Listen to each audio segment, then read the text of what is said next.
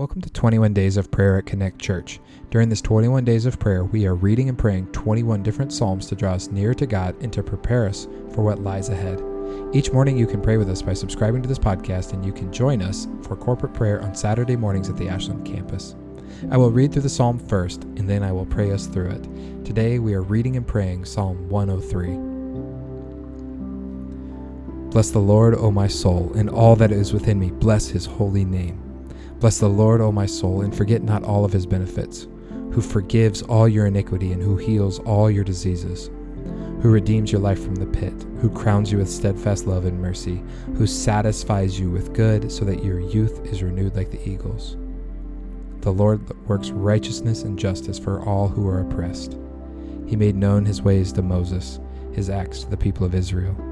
The Lord is merciful and gracious. He's slow to anger, but he is abounding in steadfast love. He will not always chide, nor will he keep his anger forever. He does not deal with us according to our sins, nor repay us according to our iniquities. For as high as the heavens are above the earth, so great is his steadfast love towards those who fear him. As far as the east is from the west, so far does he remove our transgressions from us. As a father shows compassion to his children, so the Lord shows compassion to those who fear him. For he knows our frame, he remembers that we are dust.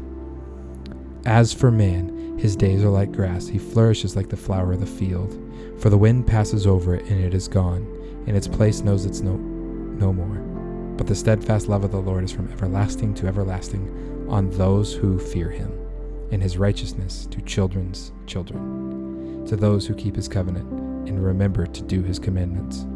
The Lord has established his throne in the heavens, and his kingdom rules over all. Bless the Lord, O you his angels, you mighty ones who do his word, obeying the voice of his word.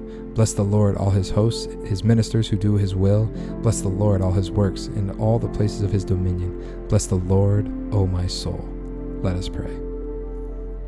Our Father in heaven, be gracious to us and hear our prayer as we pray the words that you have given us in Psalm 103. And as we pray this prayer, as we meditate on it, May our soul bless you.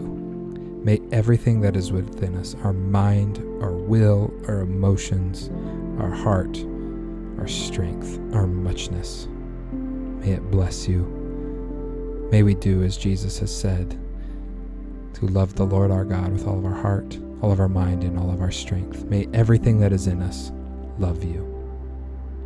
I thank you, Father, that you have benefits that you forgive our iniquity, that you heal our disease, that you redeem our life from the pit, that you crown us with steadfast love and mercy, you satisfy us with good, and that you renew our youth like the eagles.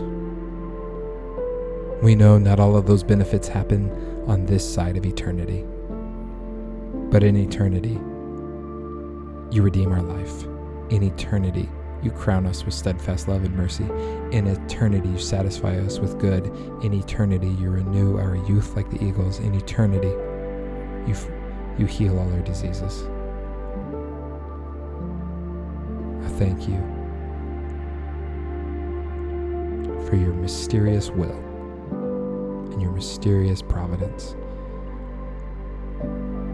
How good you are to us. Thank you, Lord, for making your ways known to Moses, to Israel, to David, to Jesus, to the apostles, on through your church, for generation to generation to generation. Thank you that you are merciful and gracious, that you're slow to anger and abounding in steadfast love. I thank you that as a father shows compassion to your to his children, you show compassion to those who fear you. May we fear you with the fear of children.